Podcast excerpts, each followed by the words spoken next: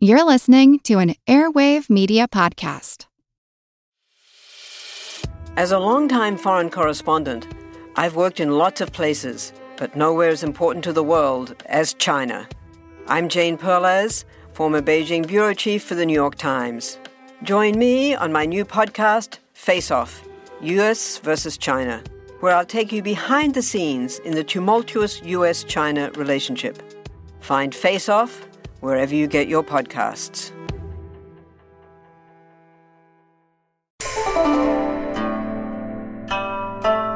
Hello, and welcome to the History of China.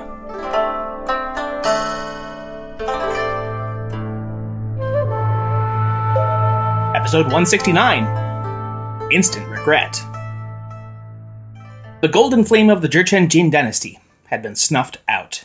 And after one hundred twenty years of humiliation and being lorded over by those northern barbarians, who even went so far as to deny them their ancestral burial grounds. For the royals, officials, and even the populace at large of the southern Song, it was a happy funeral indeed. As the final gouts of smoke flicked out from the ruined husks of the once glorious, long-lost Kaifeng, and from Cai Zhou, where the last scion of the royal house of Wanyan met the Mongol headman's axe, a strange repose settled over the south. At long last, it was over, wasn't it? Or was it? Should it be? Could it be? After all, the imperial ancestral temples were still in barbarian hands, albeit different barbarians. Heads were scratched, beards were stroked, and long conversations were had over tea in backroom chambers. Ideas began to emerge. In the immediate wake of the final destruction of Jin, however, the Song armies were immediately pulled back. The court had sent a force of some twenty thousand soldiers to assist their Mongol allies, commanded by none other than Subotai, as well as vast reserves of southern grain to feed their northern comrades in arms. Now, with the war seemingly at an end, the Song armies were content to retreat southward, leaving the vast majority of Henan to its new overlords. To its new overlords. The half-year that would follow this initial retreat is a confusing but interesting period of time, because even though source after source indicates that the vast majority of the Song imperial court was completely not in favor of any kind of overt or aggressive policy against the Mongol Empire, and even though the Song emperor himself seems to have been content to basically do nothing other than blithely accept whatever the majority of his courtiers wanted, before the year was out, southern Song would nevertheless be committing a massive force in an attempt to retake its northern territories, especially surrounding its two, well, rather three, former capitals, Kaifeng, Luoyang, and Chang'an, respectively. This period is therefore both a fascinating look at how, even when everyone seems to agree that something, like a war, is definitely a terrible idea, and that we should not do it, in a massive bureaucracy built and run largely on the concept of passing the buck, things can nevertheless begin to snowball out of control with just a little push by someone in the right place at the wrong time. This is also a fascinating incident in that it sets the stage for the next four decades of conflict between the southern Chinese and the Mongol Empire, ultimately resulting in, well, we'll get to all of that in due time. So let's start out by looking at all the people across the entire gamut of Song government who were definitely not pushing for some war of reclamation against their new Mongol neighbors. Starting at the tippy top and working our way down, first and foremost, the emperor himself, Li Zong. Li Zong was, by pretty much every account, the walking, talking antithesis of an assertive, strong-willed ruler, which you'll no doubt remember tends to be something of a running theme among these southern Song monarchs. He doesn't seem to have been particularly stupid or weak, so much as he's just unable to be bothered with the day-to-day running of government. He trusted his chief ministers and seemed perfectly content over the whole of his reign to simply sign off on whatever they agreed was the correct decision. That is, after all, pretty much why he'd been chosen. Life is easy when you're a rubber stamp. So working our way down among these senior officials, the two of greatest importance to the issue were two of Li Zong's successive chancellors. First, the ever-cautious and reticent Shi Miyuan, who had died just the year prior in the year twelve thirty-three. And then, his replacement, Zheng Qingzhi, formerly the instructor of the now-sitting emperor, who supposedly possessed a much more revanchist bent about wanting to reclaim the north. But Davis writes that such policy differences between the two are pretty overblown. Quote, There's nothing to document serious rifts between the two over border policy. Admittedly, it may have been politically expedient to distance himself from his highly unpopular predecessor, and a more ambitious foreign policy might provide a convenient vehicle for doing so, end quote. Even so, he must have known that there were much less risky ways of achieving the same political objective. In all, as an argument, it seems pretty thin. Moreover, the lower and assistant high counselors, as well as virtually the totality of the Bureau of Military Affairs and the Imperial Censorate, were staunchly against any such northern adventurism. A constellation of officialdom that, even if Chancellor Zheng had been the biggest warmonger on this side of the Yangtze, should have been sufficient to cool Li Zong's jets. Investigating censor Li Zhongmian would prophetically point out in his memorial to the throne on the subject that just in terms of simple logistics, it was a fool's errand and an impossibility. The North, he and others pointed out, was beyond ruined, beyond devastated. Those were adjectives that could have been applied to it before the whole Mongol conquest, when the Jin Empire had, you know, only been racked by decades of droughts, floods, pestilence, starvation, and rebellions. Now, though? Now it was something else entirely. Sending an army north of the Yangtze would be akin to trying to send one to the surface of the moon. It was a desolate wasteland, nearly devoid of life in any meaningful capacity, and certainly not capable of sustaining any kind of force that such an invasion would entail. They would therefore have to be supplied entirely from the south, to which Censor Li noted, quote, "At this time it is impossible even to defend the south. How is it possible to attempt an invasion of the north?" End quote. Such well-reasoned and factually supported arguments were echoed in report after report from the Censorate, the Fiscal Overseer, and scores of other high-level government agencies. In brief, don't even think about it. But then, less than six months later, they'd be doing it anyway. Why? How? It seems to have been largely a fundamental break between the metropolitan advisors of the capital and the major cities, and the opinions of many of the regional military command staff, all predicated on a fatal misreading of the curious movements that they were seeing in the north among their Mongol neighbors. Probably the greatest proponent of an aggressive military adventure was, no real surprise here, the commander of the army who had defeated the Red Jacket rebels back in twelve thirty-one, General Zhao Kui, whose close friendship to an equally militarist gung-ho imperial clansman gave him a wide array of contacts far more powerful than any mere military commander would have otherwise been privy to. Quote, Zhao Kui advocated a firm, even aggressive, border policy. Subsequently, he came to exemplify the opinion of many within the military establishment, and especially among the commanders in the eastern part of the Yangtze River Basin, where Zhao had gained his experience. End quote. Still, it's worth pointing out that it wasn't as though every single military man in the empire was all for war against the Mongols. Even Zhao's own older brother would disagree with him so fervently that he'd later disassociate with Kui completely and publicly shame him for having risked the safety of the empire. Support for the war position was neither of the capital city, Hangzhou, or then known as Henan, nor from the broader empire as a whole, but concentrated almost exclusively among the regional administrators and the military commanders of the lower course of the Yangtze, which was no coincidence at all. These armies of the east had not been widely involved in the final campaign against Jin, and thus had not, unlike other commanders in the central and western parts of the empire, seen firsthand the conditions of the northern territories. They were therefore of a mind that, in the event of a Song northward push, it would be much like it had been in their own Shandong campaign. You bring some supplies with you, sure, but then you link up with loyalist forces in the region and they'll give you reinforcements and supplies of their own. What's the big deal? What was more, direct Mongol intervention in Shandong and the east had been comparatively little and light compared to that of the central and western border regions.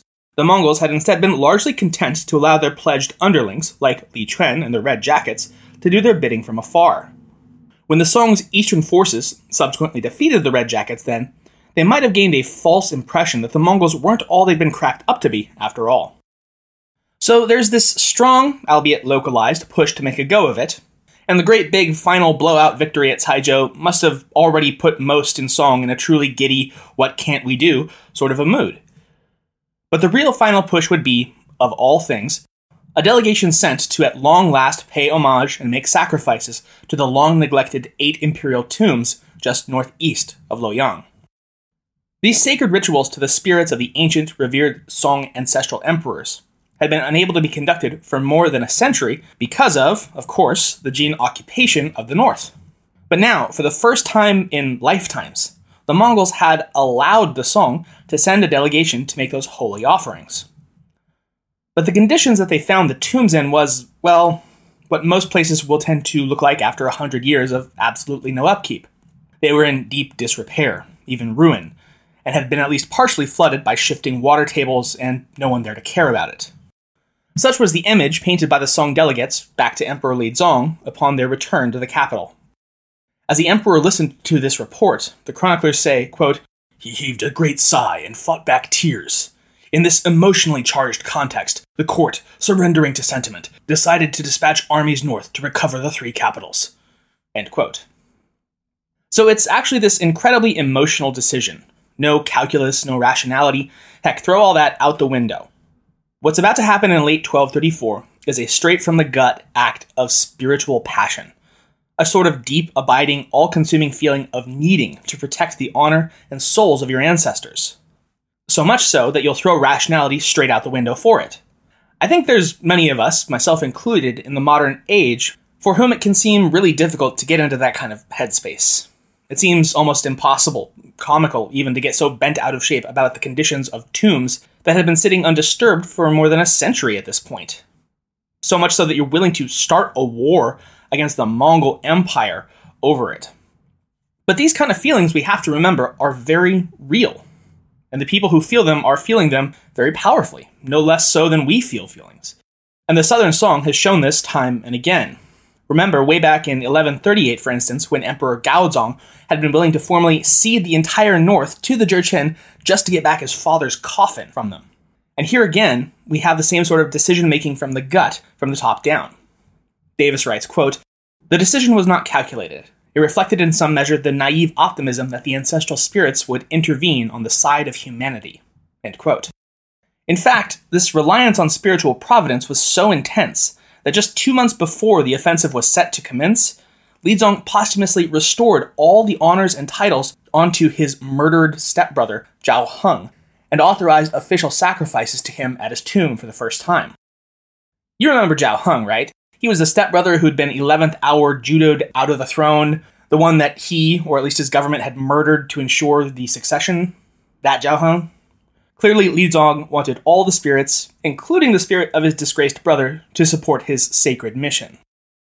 The Song would unleash their armies in the summer of twelve thirty-four, either in the sixth or eighth lunar month, in a three-pronged strike to reclaim the north. The first army of ten thousand marched directly from Luzhou to Kaifeng, encountering no significant resistance along the way. Yet even on the march, they began to realize exactly why there was so little resistance. There simply couldn't possibly have been. The cities and townships that the army marched by, last reported as having flourishing populations of tens or even hundreds of thousands, were found one and all to have been reduced to barely a few hundred inhabitants, barely clinging to survival across the devastated countrysides. Once they arrived at the once mighty Kaifeng, the Song army was greeted by a militia force of six or seven hundred guardsmen, who sadly informed the Song commander, Quan Zicai, that the whole of the civilian population of the metropolis was now less than one thousand households in total. The Mongols had slaughtered untold numbers, to be sure. But their arrows, bombs, and swords were by no means the only reason for the apocalypse unfolding now before the southern troopers. Quote, "A year earlier, Mongol invaders had breached several dikes on the Yellow River, inundating Kaifeng and flooding lands as far south as Shouzhou, near the Song border." End quote. Floods had led to famine, as well as disease, the scope and scale of which could scarcely have been imagined. During the siege of Kaifeng, for instance, plague had ripped through the trapped residents of the city for more than fifty days, and the Mongol force arrayed outside had, apparently by sheer blind luck, just managed to pull their troops back ahead of the disease, as Subotai had wished to reassess his options before continuing his assault. Following the final destruction of the Jin dynasty at Cai Zhou, the Mongol armies had pulled back from the borderlands. The Song court had interpreted this move as an indication that the northern barbarians were scared to face their own mighty armies, and were, therefore, trying to avoid conflict. In reality, the Mongols had pulled out of Henan and the Yellow River Valley because there was pretty much nothing there left to eat, and no one left to grow it. Like a swarm of locusts, they had destroyed and devoured all over the past two decades, and now they were moving on. They had bigger fish to fry. It was into this barren, despoiled hellscape that the Song now pressed. As such, the previous Song calculus that they would just live off the land or be provisioned by the local populace, eager and ready to help them out with both men and material, was quite simply not going to happen. In spite of the fact that they'd been reduced by as much as nine out of ten or more, they still had barely enough to feed even themselves, much less provision a sizable attack force. Just two weeks into the campaign, General Tren's ten thousand man army was already running out of provisions and needed to await resupply being sent from the south. The arrival of General Zhao Kui soon thereafter with an additional fifty thousand troops, which was meant to be a relief and strengthening force, instead now only compounded the dire situation. Quote, the original plan had envisioned combining the two armies, adding available conscripts from the north, and then proceeding to Luoyang. With provisions so scarce, troops were disinclined to move on. End quote. In fact, as many as three-quarters of the troops simply refused to go any further into the burnt-out hellscape of the north that they'd stumbled into, and those few who did were quickly reduced via exhaustion and hunger to being scarcely any more combat-ready than the shambling semi-corpses they were trudging past. Meanwhile, at Luoyang, a smaller Song force, perhaps only a few thousand strong, had retaken the city without backup. They too, however, had been anticipating linking up with the other two armies and then being reprovisioned by them. Thus, when the remnants of the Kaifeng force staggered into the secondary capital with absolutely nothing to eat even for themselves, they were all quickly reduced to slaughtering their own horses just for meat. But then it got even worse from there. Because now it was time for the Mongols to come back. They'd been off doing their Mongol things up in Mongolia and in the great unknown western reaches beyond the edges of the map. Or at least most of them had. Some of them had just been hiding in wait. But word had now reached the ears of the great Khan, Ögedei, of Little Southern Song's delusions of grandeur and reconquest. And he quite simply wasn't having it. The Yellow River Valley might well be a ruined graveyard full of nothing but despair and ashes, but they were Mongol ashes now, and no weak little southern doughboys were going to get it into their rice-eating heads to change any of that. The Mongol armies therefore lured the starving Song forces into seemingly undefended northern towns, and then ambushed them from the suburbs to lethal effect. Already starving, their morale quickly broke, and the Song offensive utterly collapsed. In fact, the rout from Luoyang was so devastatingly total that something like eighty to ninety percent of the retreating soldiers were lost to death or injury. It had only been one month since the beginning of this glorious reconquest of the north, and it was nothing short of a fiasco. Returning to the south, the survivors of this catastrophic campaign, first and foremost its general, Quan Zicai, was quick to point the finger of blame at any and everyone except himself. There hadn't been enough provisions. There had been political undermining of the operation from its opponents, delays on purpose, the sun was in my eyes, you name it. In the end, though, any real blame needs must lay in the very underpinnings that made it seem like a good idea in the first place. It was, and I'm going to go ahead and use the technical scientific term here, a complete shit show from start to finish. There was, as already mentioned, a, quote, glaring lack of planning by the campaign's proponents. Earlier visitors to the north had reported, often in grim detail, the widespread devastation and starvation in the regions, with this intelligence, dispatching a force of sixty thousand men on a major campaign with no more than two weeks' provisions was wildly irresponsible. It was naive, moreover, to expect them to prevail without encountering significant resistance, either from the Mongols or their surrogates. The small contingent initially sent to Luoyang, perhaps fewer than ten thousand men, suggests precisely this naive assumption. End quote. It really does appear to have been a war carried out on the justification that the spirits will provide, because there was no contingency plan, no fallback scenario, and everything Everything was bet on the idea that the first army would find enough just stuff lying around to feed themselves and the second, and then in turn the third, and so on. Napoleon Bonaparte rose from obscurity to become the most powerful and significant figure in modern history. Over two hundred years after his death, people are still debating his legacy. He was a man of contradictions, a tyrant and a reformer, a liberator and an oppressor, a revolutionary and a reactionary. His biography reads like a novel, and his influence is almost beyond measure. I'm Everett Rummage, host of the Age of Napoleon podcast, and every month I delve into the turbulent life and times of one of the greatest characters in history, and explore the world that shaped him in all its glory and tragedy. It's a story of great battles and campaigns, political intrigue, and massive social and economic change. But it's also a story about people, populated with remarkable characters. I hope you'll join me as I examine this fascinating era of history. Find The Age of Napoleon wherever you get your podcasts. They sent fifty to sixty thousand soldiers to Kaifeng and found it empty, but only a few thousand to Luoyang, which turned out to just be chock full of Mongols. Where was the intelligence here? Well, the answer is there was, quite apparently, and in every respect, none to be had. The history of Song reports a catastrophic loss of life as a result of this ill-conceived offensive, as much as one hundred thousand total deaths, both civilian and military combined. That seems a bit high, given the size of the army sent on the campaign, the dearth of civilians left to be able to die, and the brevity of the offensive. Yet this much is certainly true. Regardless of how quote-unquote honorable the Mongol Empire had ever intended to be in its alliance-slash-truth with the Song dynasty, any such notion of peace between the two powers was effectively torched when the Song decided to take back Henan in twelve thirty-four. The ramifications of this unconscionably stupid decision would last for the following forty-five years, and result in the utter destruction of the Song regime altogether, and the loss of uncountable millions of lives in the process. The following figures give by no account a complete picture. They don't, for instance, take into account people who left, people who died of old age or other factors, or people just missed or not counted by census takers. But it does help us at least get a sense of things.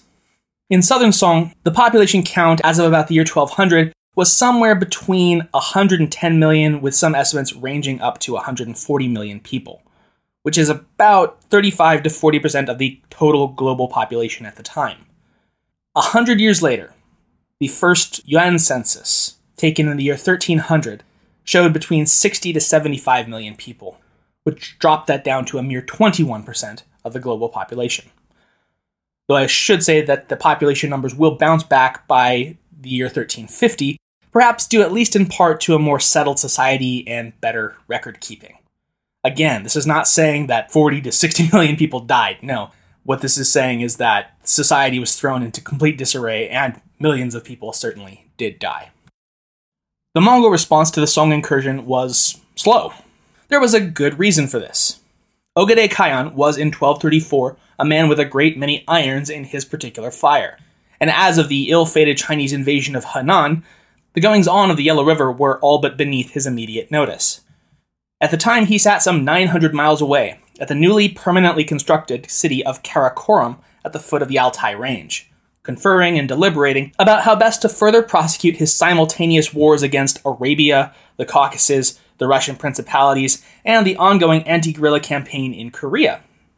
Thus, it was only at year's end that the Great Khan found the time to at last dispatch his envoy, a man named Wang Qi, one of the very few ethnically Han servants of the Khan directly, indeed perhaps the very first of his kind, and the same man who had orchestrated the Mongol-Song alliance against Jin the year before. Wang was now sent to castigate the foolish Chinese and let them all know what they'd just called down on themselves. Apparently, the court of Ögedei had been preparing to send Wang Qi on just such a southward mission even before the Song had gotten their brilliant invasion idea. This was likely in large part to try to convince the Chinese to not start anything they might instantly regret against their new northern neighbors, since actually the Mongols were otherwise engaged at the moment, so if they could please just wait patiently in line to be conquered in their due turn, that would be great. That whole arrangement had, of course, just been totally upended, and so, what now? Acting as intermediary, Emissary Wang had, well, he had a really difficult role to attempt to fill. Keep in mind, for one thing, that neither the Mongols nor the Song could really claim the diplomatic high ground here. The Chinese were by this point well aware of the Mongols' propensity to promise leniency and forgiveness and to secure their desired outcome, and then, you know, forget their promise the moment the city gates were opened. And as for the Song, well, they'd just broken an alliance unprovoked by invading their ally, so no one is really in contention for the world's most honest and trustworthy dealmaker here. Still, between twelve thirty-three and the year of his death in twelve forty, Wang Qi would make no fewer than five such ambassadorial journeys from his home in Yanjing, the new name of the former Chengdu, aka modern Beijing, and Hangzhou in the south. Still, other, more important wars or no, Ögedei Khagan would not simply let a faux pas like invading his Henan go unpunished. Thus, following Wang Qi's apparently inconclusive first mission to Hangzhou, the Mongol armies would make their vengeance known on the south in the summer of twelve thirty-five. The initial strike was against the Chinese general who had dared to incur their wrath in the first place, Quan Zicai, expelling his occupying force from the Tangzhou region and then, in late autumn, ruthlessly plundering Caoyang and Yingzhou, quote, carting off all that their horse transports could carry, end quote, when they last chose to withdraw. These and the subsequent raids between twelve thirty-five and twelve thirty-six were conducted by none other than two of Ögedei's own sons, his second son, Khödan, and his third son and designated heir, Khöchu. Though they withdrew northward at the end of autumn, they were far from finished. Intent apparently not on conquest, but rather simple pillage and sowing terror, Khöchu would return early the following spring, reinforced and emboldened. This time, he plunged nearly one hundred twenty miles into the Song interior, crossing the Han River. This enemy penetration, coinciding with a mutiny in the strategically vital border city of Xiangyang, threw the Song defenses into disarray. Meanwhile, his brother, Khödan, would make his reappearance later that year, at the head of, reportedly, some five hundred thousand soldiers along the Song's western frontier. From Davis, quote, commanding half a million men, Mongol, Tangut, Jurchen, and Uyghur, Khödan initiated a formidable offensive against Da'an Commandery, south of Mianzhou and deep in Sichuan. These numbers were certainly exaggerated, but the force was still large enough to overwhelm Song armies. Within weeks, Da'an capitulated. The Song commander, Cao Yuan, and his brother perished in Da'an's defense, end quote. Plunging further southward and killing Song soldiers and civilians by the tens of thousands, Khödan penetrated as far as the great fortress city of Chengdu itself, and managed to even seize it, albeit only temporarily. What might have happened from there, had the campaign continued unabated, we can only speculate, because it was here and now, in November of twelve thirty-six, that Khöchu unexpectedly died for unknown reasons, prompting his brother's quick withdrawal from the western reaches. Still, even without Khöchu, the punitive campaign continued unabated through year's end. In twelve thirty-seven, the focus of the fighting shifted to the Huai River Valley, between the Yellow and Yangtze, and threatened the political center of the Song. Zhengzhou would face the full brunt of this campaign, ultimately falling into Mongol hands at the cost of reportedly more than one hundred thousand Chinese lives, both before and after the taking of the city. Yet it was here and now that the Song were finally able to assert their own defensive counter-pressure against the invaders, and demonstrate why the south would prove a difficult nut to crack. Across twelve thirty-seven and into twelve thirty-eight, in battle after brutal battle, the Song would regain almost all of their lost territories in the Huai region. By early twelve thirty-eight, the Mongols thought that the Song had probably learned their lesson, and learned it well. Well enough, at least, that they ought to be able to keep their noses out of the north while the Khanate dealt with more pressing matters. Thus, they dispatched, once again, who else but Wang Qi, to offer up terms of a new truce. The terms were fairly straightforward. You used to pay an annual tribute to the Altan Khan of the Jurchen, which we've replaced both territorially and politically, so pay us that, and we'll call it good. This, to the Mongols, seemed fair enough, given the circumstances. We've got better things to do, and while you did demonstrate that you can be a tough little cookie when you want, you definitely got the snot kicked out of you just now, and we showed you that we can go a-hunting in your backyard anytime we want, so what do you say? To which the Song replied, hmm, I can see your point, but we sort of just got out of a long-term thing with someone else, and we're just not ready for that level of commitment at this point. Can we just be friends? No, seriously, that's more or less what the counteroffer dispatched to Karakorum said. In Hangzhou, the imperial court was stacked with officials who opposed even the mention of even the most modest of concessions to the Khanate, fearing that if you give them an inch now, they'll take a mile later, which was, it should be noted, not wrong. And others very concerned that, well, if we just roll over and sign a peace treaty now, then the troops on the border will suffer in their morale should fighting pick up again later. Then again, the question was also raised of Mongol trustworthiness in their peace dealings, with ministers bringing up the fact that their deeds suggested a brutal indifference to their own promises, which again was also not wrong, but glass houses song, glass houses. And so, combat operations dragged into twelve thirty-eight and twelve thirty-nine, and going rather unexpectedly well for the Chinese, given the whole way this war had started. They managed to recover, for instance, the border city of Xiangyang, after they managed to capitalize on a defection from within the defending Mongol camp there. Then, between late twelve thirty-eight and early twelve thirty-nine, two massive offenses by the Mongols were turned aside, one after the next, at Luzhou in the east. Reports list the Mongol armies as each having been more than eight hundred thousand strong, which is, as ever, likely significantly overblown, but as Davis puts it, quote, even a large fraction of that number would have overwhelmingly outnumbered defenders at Luzhou, a city of less than half a million residents, end quote.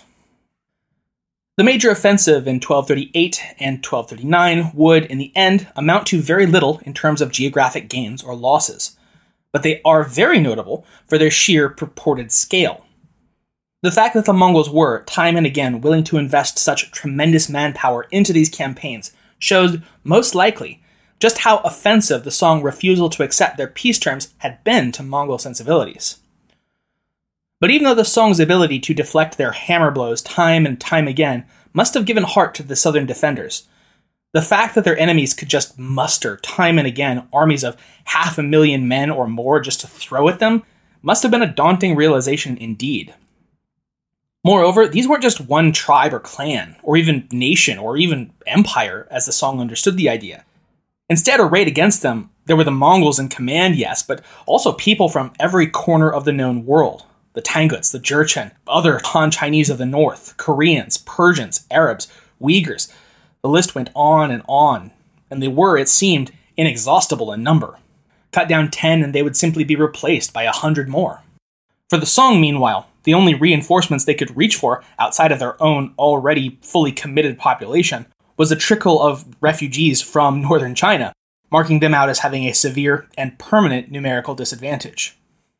Even worse, though, was that this alien collective bearing down upon them was adapting, not only in their battle tactics, but even in their very ethnic makeup, to make them better at fighting in the Southlands.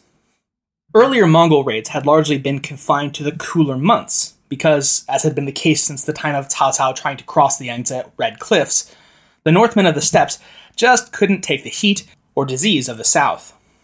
However, quote, by the twelve thirties, partly because of their now more ethnically diverse armies, their movements became far less predictable. A brief assault in mid twelve thirty-nine on Chongqing, a city famous for its dreadfully humid summers, must have caught Song defenders off guard, as a historic pattern for Mongol armies was to retreat northward at the peak of summer, end quote. It is a testament, therefore, to the class and ability of the Song armies, that in the face of all this, they just kept repulsing and turning away the Mongol attacks. Now, allow me just this brief aside to simply marvel at that for a minute. I've spent much of my time researching and writing about the Song, and especially Southern Song, in relatively, not exactly denigrating, but certainly not exultant terms, militarily. With the exception, of course, of guys like Song Taizong and Yue Fei, Song and its armies are generally regarded as one of the weakest Chinese dynastic orders, going from being the superpower of their half of the world to just one state among close equals, or even junior partners in subsidiary relationships. And that has largely been because of repeated military incompetence. But that military incompetence has almost always been in launching, as they've done here today, ill-thought-out, ill-planned, and ill-advised offensive operations to try to make Song great again. Even, and perhaps especially, when it flies in the face of every rational and logistical piece of information on the game board. The Song have been, and will contend to be, phenomenally bad at offensive warfare. They're only allowed back into that particular casino time and again because they've got almost bottomless stacks of chips and the bad sense to keep putting it all on the double zero. But on the defensive? I mean, holy smokes, it's a completely different story. Southern Song makes the Spartans of Thermopylae look like a pad of butter being cut by a lightsaber. They're going to go down, yes, to be sure. But they're going to go down kicking, screaming, clawing, stabbing, and biting the whole way. And they're going to drag it out over another forty years. Just to throw that into perspective, it took Genghis Khan, beginning in twelve oh six, the last twenty years of his life to conquer almost all of northern China, Manchuria, Korea, Karakorum, Khwarezmia, and burn a searing hole across Eurasia with twenty thousand of his guys. Before the southern Song regime finally gives up the ghost to Genghis's grandson, Kublai, in twelve seventy-nine, it will have added the entire Middle East, Russia, most of Anatolia, and Eastern Europe to that list. How were the Song able to hold out like that, despite their disadvantages? Well, for one, infrastructure. Thanks to their command over the rivers and canals of the south, they were able to use them as an extremely efficient internal supply line to move men, material, and information wherever it might be needed, and in quantities that not even the steppe riders could hope to match. This would be an advantage that they would hold for decades before the Mongols could find a counter to it. Moreover, the Song would, apparently by sheer force of habit, be proved willing to take the L, that is, to realize that it could not win a suicidal confrontation, and rather than Stalingrading it, tactically retreating and regrouping to fight another day. This is all, of course, in concurrence with the fact that at no point up to after Kublai's enthronement in twelve sixty would Song ever face anything approaching the full brunt of Mongol attention. Not even under our next Khan, Monk, who will take personal command over the attack on southern Song, will the Mongol war machine be totally focused on China. It still has all these other things going on. As for our current Khan, Ögedei, he, over the course of his entire reign, never really appeared truly interested at all in the conquest of the south, in any real or immediate sense. Right up until his death in twelve forty-one, he would dispatch mission after mission seeking some kind of mutually amenable agreement between the two. Mutually amenable meaning, of course, you pay us homage and tribute and we let you live. That sort of mutually amenable. As I mentioned before, Wang Qi would be sent on five total missions of negotiation with the Song between twelve thirty-three and twelve forty, though to little ultimate effect. Even months after the second Great Khan's death and the opening months of twelve forty-two, the Mongols, under their temporary but long command of Ögedei's queen and Khatun, Toragin, sent yet another large delegation, at least seventy in number, to Hangzhou to reopen peace talks. This, however, did not go well. Davis writes, quote, "Approaching from the west, the chief envoy and perhaps the entire delegation was jailed at Changsha by a Song regional commander, ostensibly angered by the envoy's arrogance. The Song court apparently offered no formal apology for the incident, and the envoys advanced no further. Nothing developed from the Northern Initiative. The extent of Song intransigence is difficult to understand." End quote. One possible explanation for this particular instance of boneheadedness was once again a simple misreading of what was going on within the internal political machinations of the Mongol juggernaut. Ögedei Khagan had just died, and pretty much all operations had been temporarily called to a halt, as the Borjigins all went back to Karakorum to elect a new Great Khan in their ritual curl tie, and the many, many shenanigans that all entailed. Side note, which we will discuss in far more depth in the bonus feed when we get there. What the Song understood from their position was that there was apparently disorder at home in their enemy's royal house, and that a lull in the fighting had resulted, perhaps permanently. So that's where we're going to leave off today. The Song has managed to immediately regret its decision to try to invade the north and reclaim their ancestral capitals, but has then proved surprisingly resilient in the face of repeated, if off-handed, Mongol reprisals. They've turtled down, and they've done it well. But they will never again have the chance to unturtle. After rejecting the outstretched hand of peace offered by Toragin Khatun, they will face down the full storm of the third Great Khan, Monk's Wrath. Thanks for listening.